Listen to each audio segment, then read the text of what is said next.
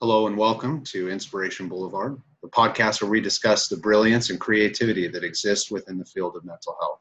I'm your host, Alan Hyde, and I am joined today by a good friend and fellow licensed marriage and family therapist, Cindy Burlingame. Hey, Cindy. Hey, Alan. What's up? No, you know, living the dream. Yeah, yeah. It's been a while. You know, I know we were kind of just talking a little bit outside of the the recording here, but uh, it's been I mean, pretty much since uh, graduation that we've kind of spent any significant time together. It's good to yeah. see you and yeah, gravitating all, in the circles again. Yeah, we all kind of went head first into our paths. Yeah, yeah.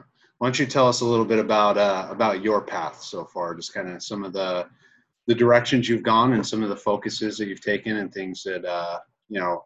We can develop this as the conversation goes, but some of the things that you focus on uh, clinically. Sure. Um, so after graduation, a friend called me and said that there was a spot open at College Hospital Costa Mesa's PHP program. And I can remember when we were in school and um, we had a couple of guest speakers come from College Hospital. And I remember looking at my friends going, I will never work there. Yeah. Yeah. It, like just the idea terrified me. And so when he called and he's like, Cindy, you got to come over here. And I was like, oh, hell no, I'm not working over there. And he's like, no, Cindy, you've got to come. You you will love it here. You've got to come. And I thought about it for a little while and I was like, you know, I'm really scared to work there, which means I really have to go. Oh. I have to walk into that fear. Um, so I did. Um, so I went and I worked there as a therapist, as an intern. Um, I guess back then we were interns. right. Now, whatever, vice versa. It's crazy how time flies. I know. to be sitting here licensed as long as we've been licensed, it's a trip. It is crazy. So I went and I did. I loved it. I was there two and a half years. Um, really, the experience. I mean, I can remember our professor saying everybody needs to work at a psych hospital.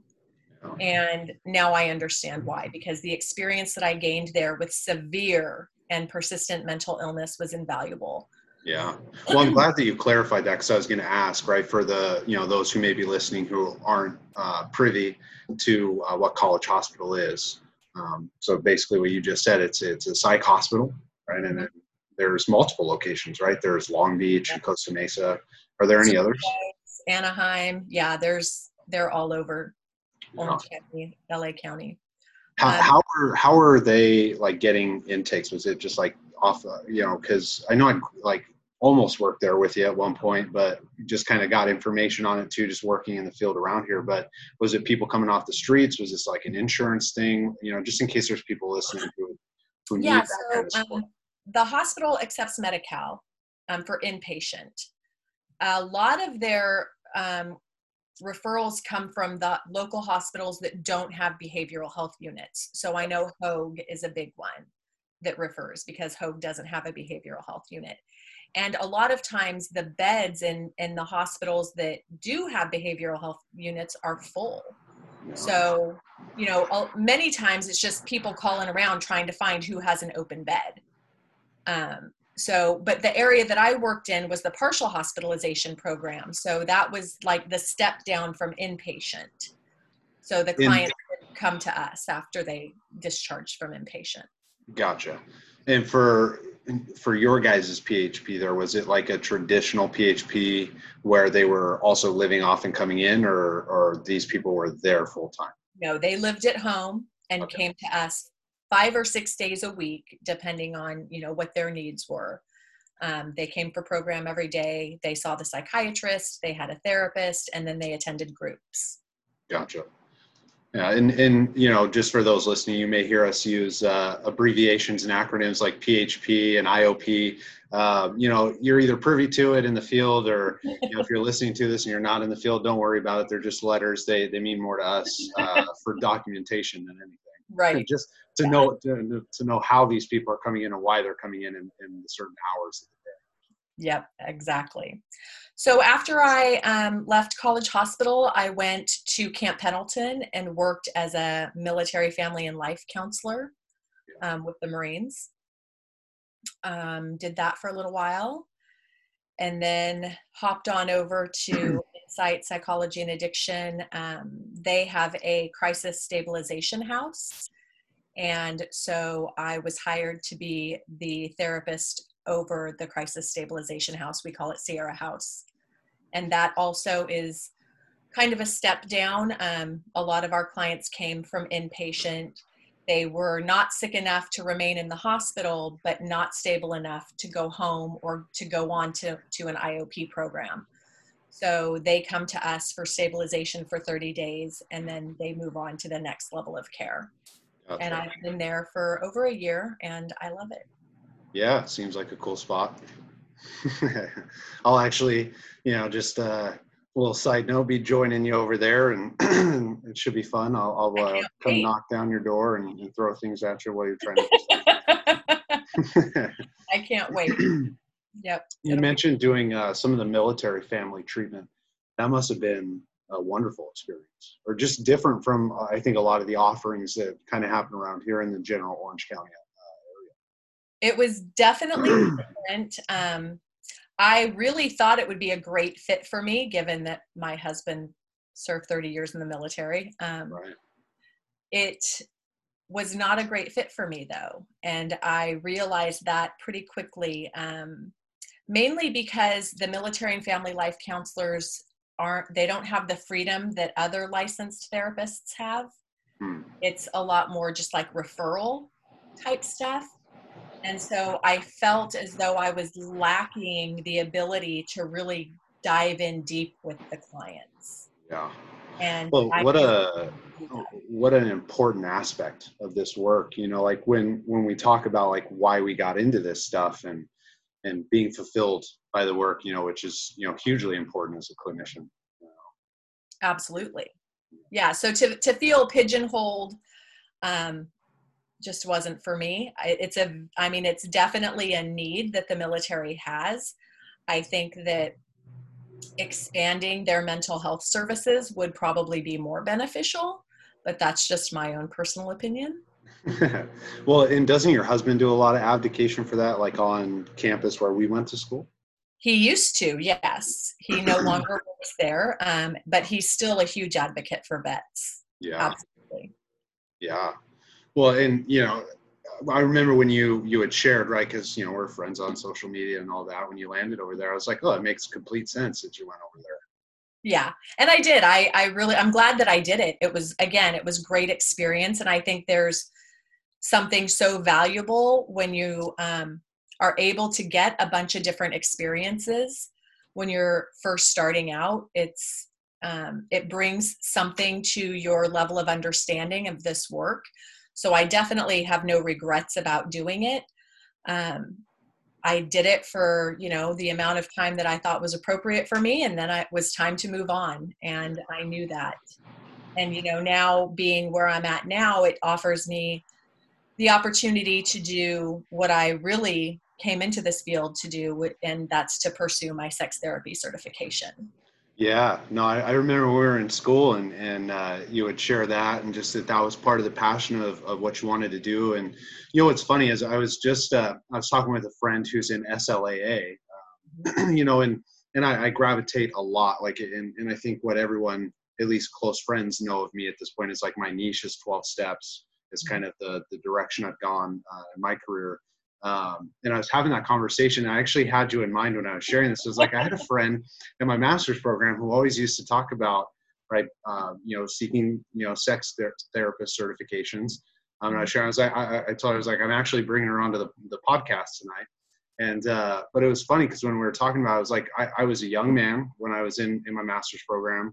I was figuring out like, what does this whole therapy thing even mean? Right. Cause in the beginning, I, I didn't have a full grasp of it, you know?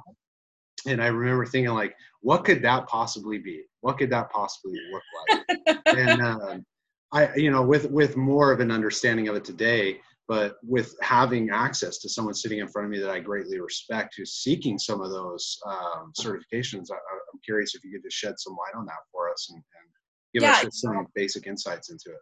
It's it's funny because the longer i'm doing this the more i recognize the need for for those some of us to have this certification because there's so many clients that i engage with who are a part of the bdsm community who are a mm. part of a polyamorous relationship or even just couples who are really struggling in their sexual relationships and they feel helpless to know where to go or what to do or how to get the help that they need. And even clients that are into kink or different fetishes, there's a lot of shame revolving around that. That I just feel like there's such a need for them to have somebody to go to where they can feel safe and not feel that shame that they've been carrying with them for this alternative lifestyle that is satisfying to them but they don't know what to do, how to work through some of those issues.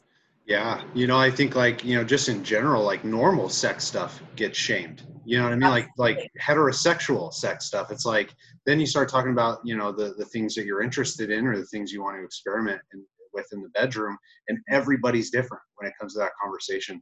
Yes. And you know, it, it's one of those like hidden benefits and aspects of I think going down this road uh, as a therapist is like there there really isn't anything off the table to talk about, and we're all human. You know, we're going to have different interests, we're going to have different experiences, and I think it's wonderful that there are individuals who are passionate about you know stepping into that direction to help other people explore what it is that you know helps Yeah. them decompress, helps them express their, themselves sexually, um, and not like you were saying. I think it's so huge, not be shamed for it. Absolutely. And I think that it's a it's a very unique um, niche to, to have. Um, I've talked to numerous therapists who have said flat out, I'm really glad you're doing that because I couldn't do it. Yeah yeah i'll refer to you you know like it's it's fun like as a male therapist you know like i'll, I'll- probably just stick to my 12 step stuff and when those things come up i'll refer to you.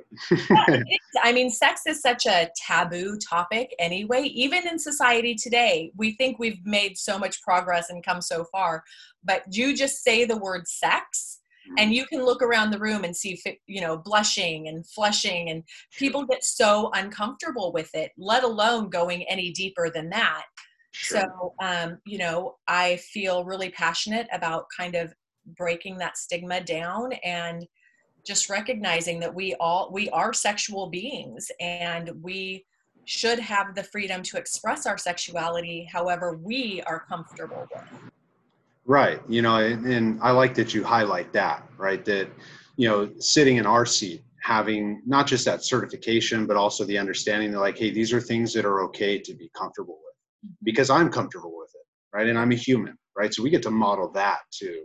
Um, and, and I really like that you highlight that, that that's part of that journey of, of sitting with being okay with what it is that you're interested in. yeah and i love just the the aspect of being a catalyst for somebody who has never had a positive experience with being able to talk freely about their sexuality um, I, I just feel like that's so important. And i know if we look at like parenting you know how many parents are really uncomfortable talking about sex with their kids and just being able to sit with a parent and talk through that so that they can then go back to their children and feel more comfortable talking about it with their children.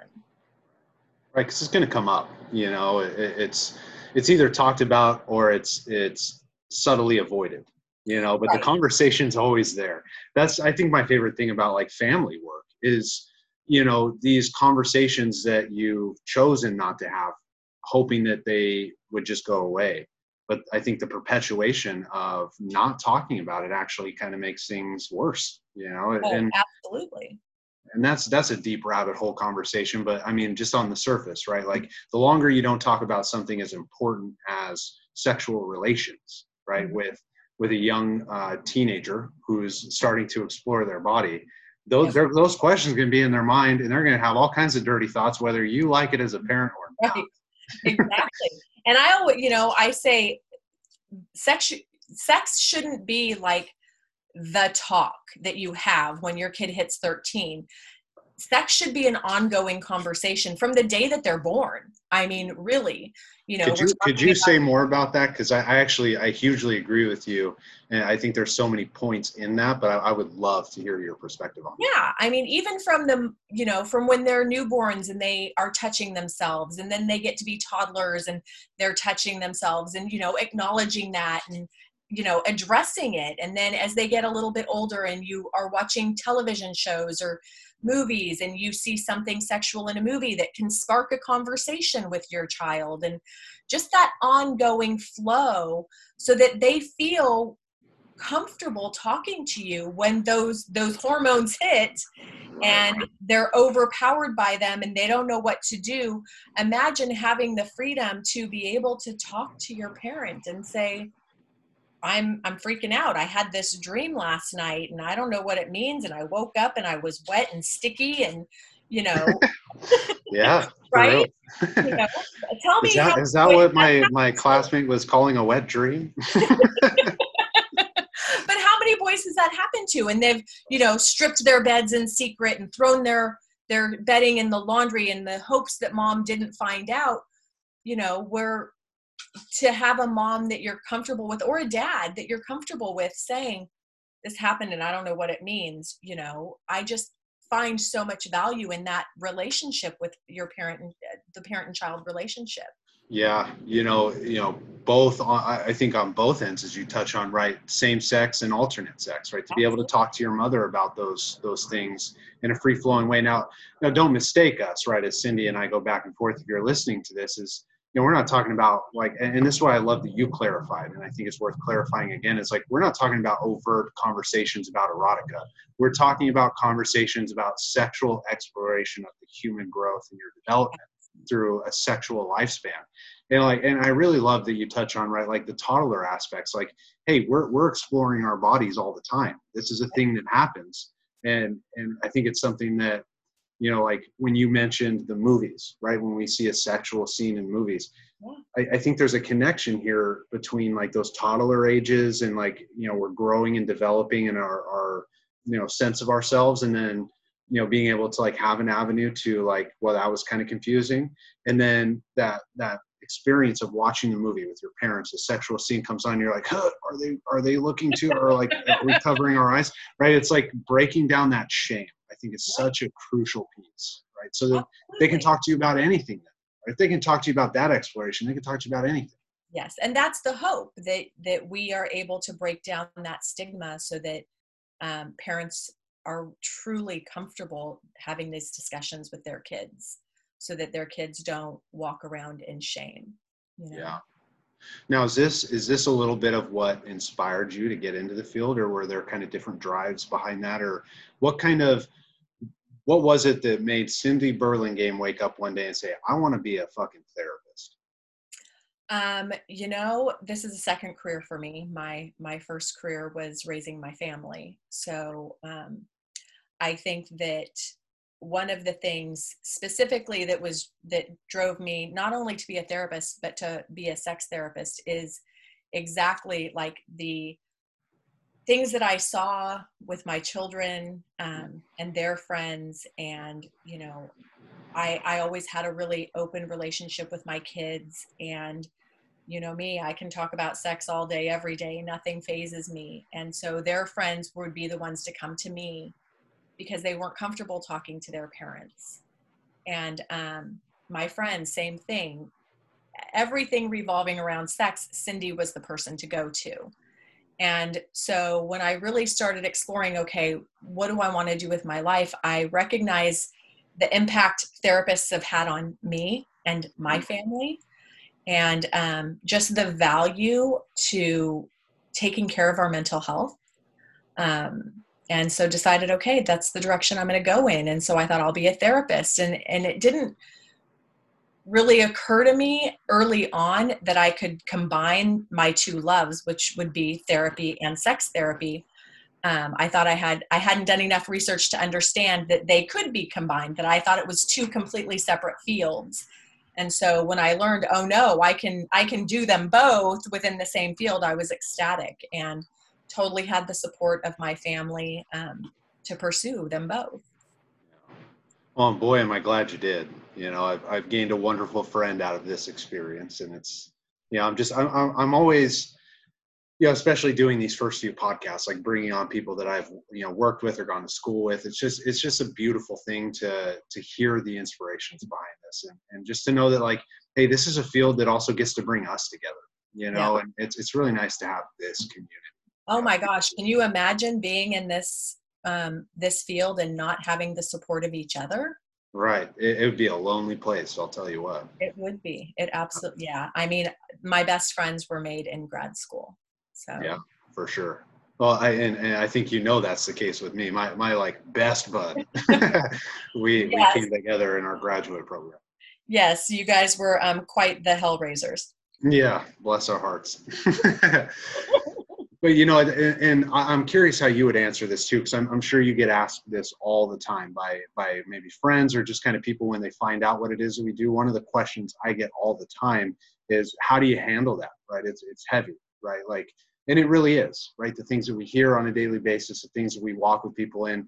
Oftentimes, right? If if you're a good boundary therapist, as I know you are, right? Mm-hmm. We hear some of the deepest, darkest truths of, of the realities of our patients. And and i often get asked like how do you handle that? And i know part of the big piece of the answer is what we are just talking about. I have a, a wonderful stellar intact community that supports me every step of the way.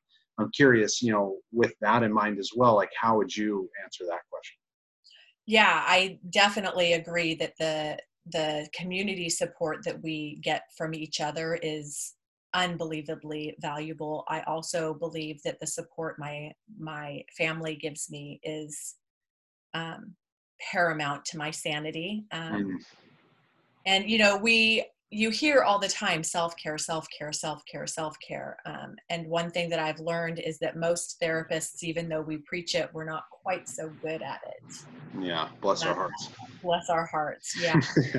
Um, but learning really to have those boundaries that when i leave the office my work is left at the office. Right. um, i you know i have a long commute and i'm thankful for that because that's my decompression time.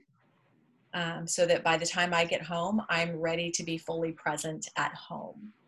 And um, sometimes that commute involves calling one of my colleagues one of my friends and just downloading you know something traumatic that i am dealing with from you know the work that we do and then i'm able to just put it away and and be able to be present. Uh, it's it is hard work it is heavy work and i think that if we aren't mindful of that that we can carry it with us and it can really really impact us. Burnout in this field is huge sure. for that reason. Yeah. Well yeah it could, it could lead to unmanageability real quick you know um, i talk about that you know and i've shared this on the other podcasts like it, it's partly uh, you know, there, there are a lot of reasons why I'm in Al Anon, which is a 12 step family group for uh, families of alcoholics. Yeah. Um, but this being in this field is another huge reason uh, that I find benefit in that program. Like you were saying, like I can call my sponsor and download some of these things. And the beautiful part about that is, right, like he can look and, and, and really see an outside perspective and like, yeah, that sounds right. Like your head's on straight in that situation or like, man, that's stupid you know? And it, it's just nice to have those people right? Like and, and outside of my sponsor these other therapists that i can call and talk to but how hugely important it is like you're you're touching on as that piece of the self-care and remembering Absolutely. that that's self-care. And i don't i mean i don't want people in my life who just agree with me. Right. You know i i need people in my life who hold me accountable and call me on my bullshit when i need to be called on it. Um you know that's just that's part of this process you know um, as well as having my own therapist you know. I say all the time you know if you ever go to a therapist that hasn't been to therapy run. Right yeah you know and it's i think such an important part of that conversation because we are carrying a lot of information for people but we also have our lives right, right. so it, it's and I, tell I tell my clients all the time, like if you pointed me in the direction of a family that looked like Leave It to Beaver, I'd shit my pants. I don't think it exists. I don't think like, hey, if you know one, send them because I'd love to work with them. I'd love the refreshing balance of having a perfect family in front of me. Right. But we There's, all need that support. yeah, no such thing as a perfect family, and I think that well, social media has not been been great for um, people's mental health be- for that reason because it perpetrates a, a myth, something that's what, not. What myth? What myth does it perpetuate? That that it's that you can have the perfect life. Yeah. You know, people only post the perfect on social media. Mm-hmm. They don't post the reality. You know, after that really great um, shot of you and your significant other kissing and looking lovingly into each other's eyes they don't show the the other side of that that they may have just finished fighting or right. screaming about the laundry not being picked up or you know some right. some reality you know and and i think that especially for our teenagers and young adults it's really taking a toll on their mental health yeah, no, I, I think there there's something hugely to be said. You know, I think the the research, you know, over the years to come are really going to kind of highlight the things that on the flip side of a, of a myth of that things can be perfect and that's what's posted. The flip side of the myth that it's not impacting mental health. I think we're going to start to see like th- these are things just for for those listening. Like these are preliminary things that are like butting their ways into the DSM you know like there are diagnoses that are being formed around some of these things and you hear about these young people having experiences but the, the reality is like as an adult social media has has experiences emotionally you know in, in relationship capacities and in, other ways where it's like whoa that, that had a lot of power there. Uh, i'm curious what's going on with that.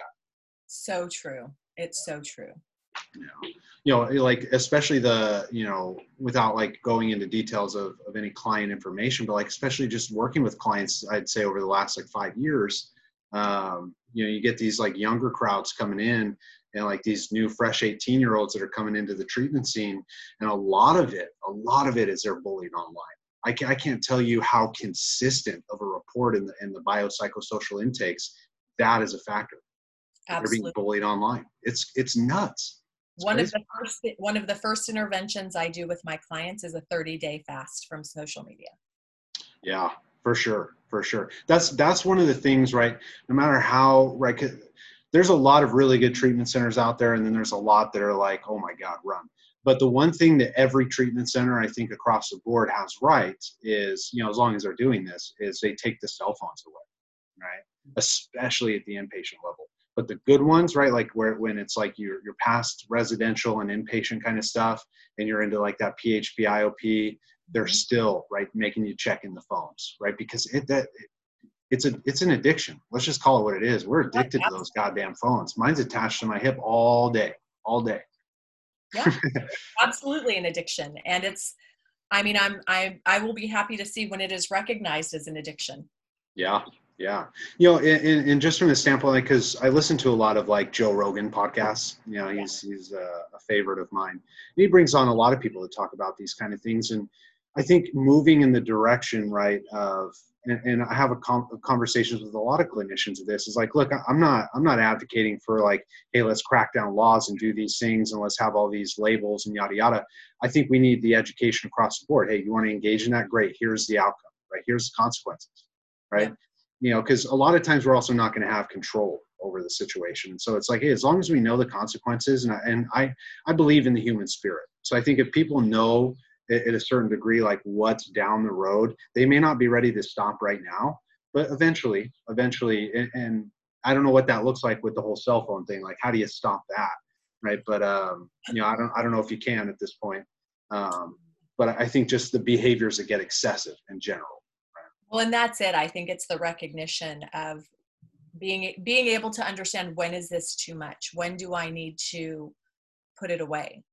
You know and and not engage not even look at my phone. You know for some people that's when when i get home at the end of the day my cell phone goes off. No and if that's if that's inspiring.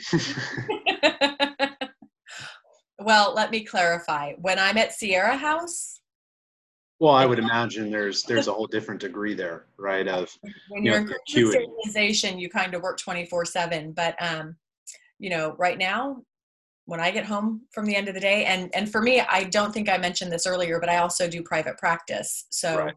you know, there's some nights I'm walking in the door seven, eight o'clock at night, but once I'm in, you know, I'm I'm generally not responding to my phone anymore unless it's like dead on emergency. Yeah. Well, you know, I think it's just a healthy reminder, you know, like when you got screens in front of your face all day, right? You, you got to give your brain a break from that too. Absolutely. That's why I like, um, you know, like when people do in our line of work, when they do like the, the psychoeducation around like sleep hygiene and things like that, giving yourself like true darkness, like true darkness to sleep and to recharge and get into a REM cycle. You know, these things are hugely important. And I think like, I think that's why we're seeing a lot of issues in society. Like this is a factor, not just like our diets and yada yada. I won't go. We'll need more brilliant minds that are educated in those directions. But one thing that I know that we're educated in and, and that we seek continued education in is the importance of sleep. Get Absolutely. sleep you know and it, i'm always amazed at how many clients have never even heard the term sleep hygiene or know what that what that even means you know? Most of them are laying in bed at night you know on their phones until they fall asleep you know? And not not recognizing no we we need time to like settle our brain before it can go to sleep you know? And and that screen in front of you is not helping to settle your brain no, it most certainly isn't. And, you know, I think that, you know, the research will be more accessible on that kind of stuff like blue light stuff and, and, um, you know, just the way your brain stays on when you have it right in front of you. And so it's really not necessarily an easing into sleep. It's actually a crash. Um, and, and we all know, right, if we just look at like alcohol, right? Uh, there's one connection there. Like when you crash from alcohol, you're waking up with a headache, and you may not have as severe of a headache waking up with a blue light, you know, falling asleep with a blue light in front of your face.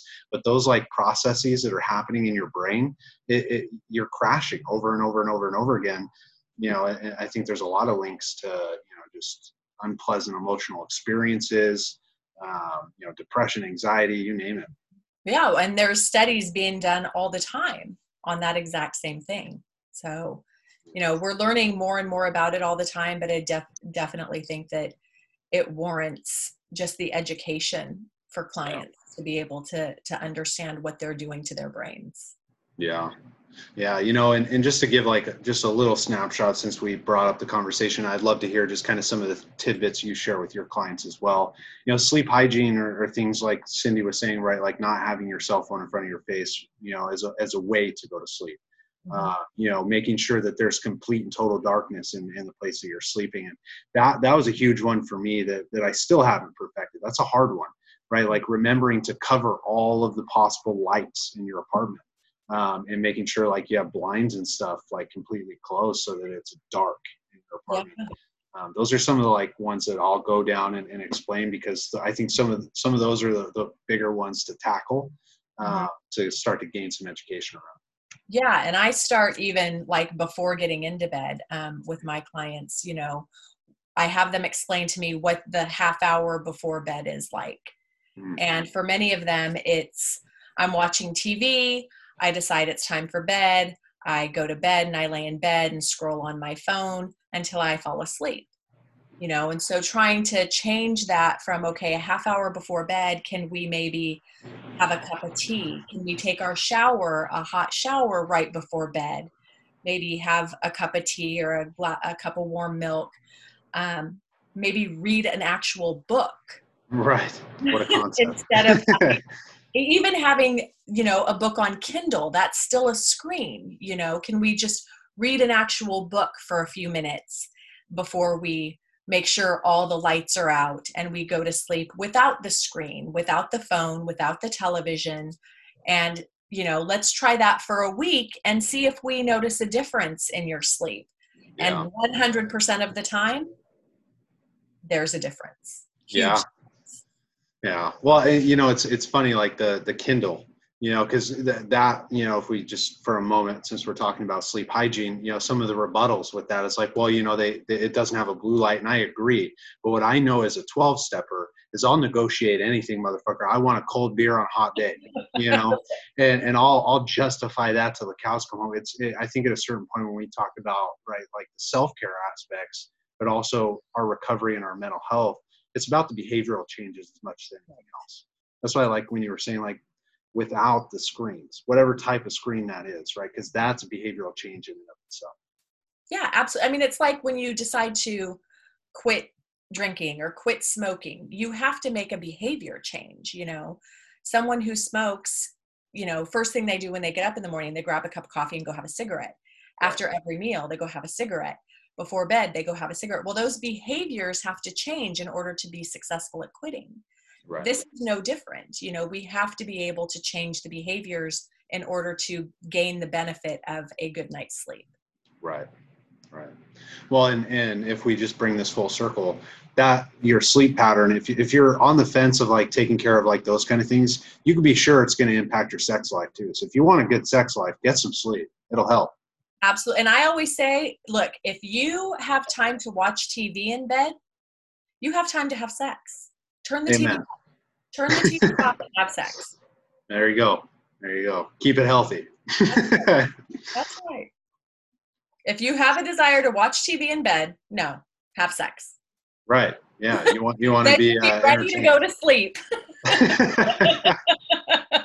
Touche. Touche. so in, in the in the realm of talking a little bit, since we kind of dipped into this conversation of like interventions, are there? Because I I've, I brought this one up on a, a few of the other podcasts. Is just an intervention that you really really enjoy that you go to that that you either utilize um, as a way to offer an extra tool to someone to add to their toolbox um, a, a skill that you come back to that's like in your wheelhouse that you love to use and teach Yes. My favorite intervention, and I do this with almost all of my clients, is examining, exploring the different masks that they wear oh and how those masks serve them. How do they benefit them? And what happens when you remove all the masks? yeah Um, that hands down is my favorite one. Um, it's a, a very powerful intervention for the client because most of them never stop to think about the different masks that they wear. right Um, and it's just really empowering for them to be able to understand why they wear different masks and how each mask serves them. yeah you know and, and just like on a rudimentary level right like just just a surface like say someone's sitting across from you and they're like not fully sure on what the what the concept of the mask is for them yet and they kind of just ask like hey i'm with you um, and i want to explore this what what what kind of masks uh, would you start to explain so they can get a grasp of the deeper ones that they're going to need to identify Yeah, so um, initially I'll start with like really just surfacey masks. You know, we all wear a mask to go to the grocery store. right When we go shopping, we put on a specific mask to present to the world people that we don't know or particularly care about. right Um, and then we go a little bit deeper into okay, well, what masks do we wear with our friends? You know, what, because even with friendships, we wear different masks with different friends. sure. Um, and that generally always leads into a discussion of what defines a friend. Mm, you know because i'm i'm always interested to hear how my clients define friendship. Um, and and it varies with everybody. Yeah um, and then we go a little bit deeper. What masks do we wear with our parents? What masks do we wear with our significant other? What masks do we wear with our children? And then finally what happens when we take off all of the masks? And a lot of times there's a recognition that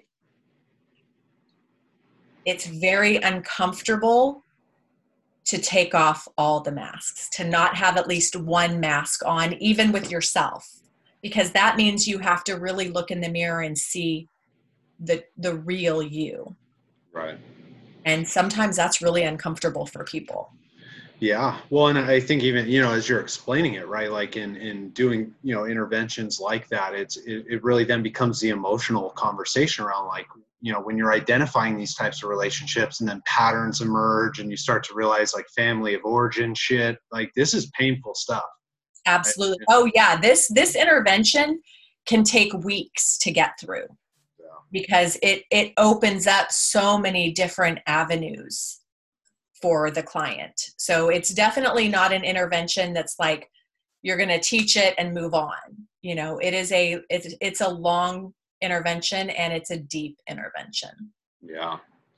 Yeah and you know i, I just you know in knowing you right like just as, as much as i enjoy you as a human like i, I could just imagine right being a, a client of yours and and you walking and doing the due diligence of that right that process and and watching that unfold. You know i i, I can only imagine it's a beautiful process it's unfolding between you and your clients and the benefits that they're getting from that so I love it because you know, I mean, you know, we are attachment therapists. I mean, right. we that's that's our that's our core um, is is the attachment, and I'm a firm believer that the relationship that we have with our clients is really catalyst for change for them. Yeah, um, and in many cases, for some clients, they've never had a relationship where they feel that they can fully trust somebody and be who they are. And um, it's such an honor to have that trust, right. first off. Um, and so to be able to solidify that relationship and recognize that it is they are giving us something so valuable that in, in many instances they've never given anybody else right and um, for them to be able to do this really painful work and walk through it with them. I just i don't i can't imagine any other job that would be as fulfilling as this one is in that aspect.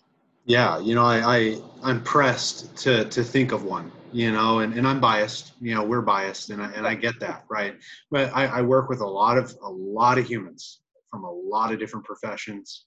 Um, you know and and all the mental health stuff aside, right? Just the straight up fulfillment of, of other professions, right? It, it's hard to find a profession that I think meets as many check marks as the mental health field does. Um, or or like medical you know like when when you're in that place where you can you can walk with people and support them and, and you do that on a consistent basis it's just a beautiful thing you know i'm very thankful that this exists. Yeah me too. It's amazing. It's hard but it's amazing for sure it's a challenge every day you know but it's a, it's a worthwhile challenge. It's one that gets me out of bed and i'm like all right let's get it. Yeah well you know we we get up and we keep doing it. So there's obviously something fulfilling for us um that you know we we keep doing it day after day after day and even after those really hard days. And i'm not going to lie there have been days where i come home and i just i have nothing left to give Right. You know, I just I've I've thrown it all out. I've given 150% and I walk in the door and my spouse knows just from looking at my face, okay, she's out for the day. You know, there's there's I've got nothing more to give. Um and even those days, it's worth it. Yeah. Well, and I, I, think it's huge that you normalize that too. That there is a real conversation here for us as therapists too. That you know we're human you know and and even if you're not a therapist whatever profession you're working it's it's okay to have days where you just need some downtime. Mm-hmm. i think yeah. that's part of the whole reason you go to therapy is to learn that it's okay to take some space. Absolutely. I mean going to therapy is self-care. Yeah for sure. You know when I, when I see mine every week i know when i leave there i'm like god damn i'm glad i did that Yep. and, and it, for full transparency, there's some days where I'll be like, I do not want to see my therapist today. Sure. sure. I am not feeling it. Don't want to. I don't want to feel anymore. Right. But I go, and just like you said, at the end of it, I'm like, okay, I'm really glad that I went. I needed that. Yeah. Well, I, I get that on so many levels, right? Like, and, and you've you've walked with me and uh, a long progression of me coming to a point of even being able to experience my goddamn emotions. Right. Uh, you know, so there there are there are a lot of those days, uh, not just as a man, but you know, as a therapist and as a human, where I'm just like, God, I need a yep. break. Yep. You know, and yeah. And I will say, you know, it's. I mean, even for those of us that, you know, you and I and Drew and all of us that were in school together and experiencing all those things um, together for the first time, just watching each other's growth yeah. has been such an amazing honor to to walk alongside, you know, everyone and rec- and see recognize the growth in each other and how far we've come from you know naive students yeah um, who really had absolutely no idea what we were in for. I mean there's no grad program on the planet that can prepare you truly for what you're going to experience outside of school. So, seriously though it's a whole nother realm. It really is. And just to look at where everyone's at now and and think wow wow we have really really grown. And just to imagine okay if if we've grown this much what what are we going to be like in 10 years in 15 right. years you know? Yeah. that was one of the things i talked with uh, uh, with andrew about was just you know him and i used to stand out um, and, and just have these long conversations after our 10 o'clock classes and we'd go home super late. But part of the conversation we have is like can you imagine when we get to like the 10 year mark and we're we're like kind of turning that corner that some of our professors and now here we are we're like at this mark. And it's such a trip because like it really is beautiful. It really is beautiful you know, for those who have like put the time in and stayed in the field and got licensed and did certifications and all this all this education, you know, but also like you were saying, like really invested in the growth of of what this profession offers and, and what it offers the people that walk into our offices. You know? Absolutely. It's like what a gift that this world has given us.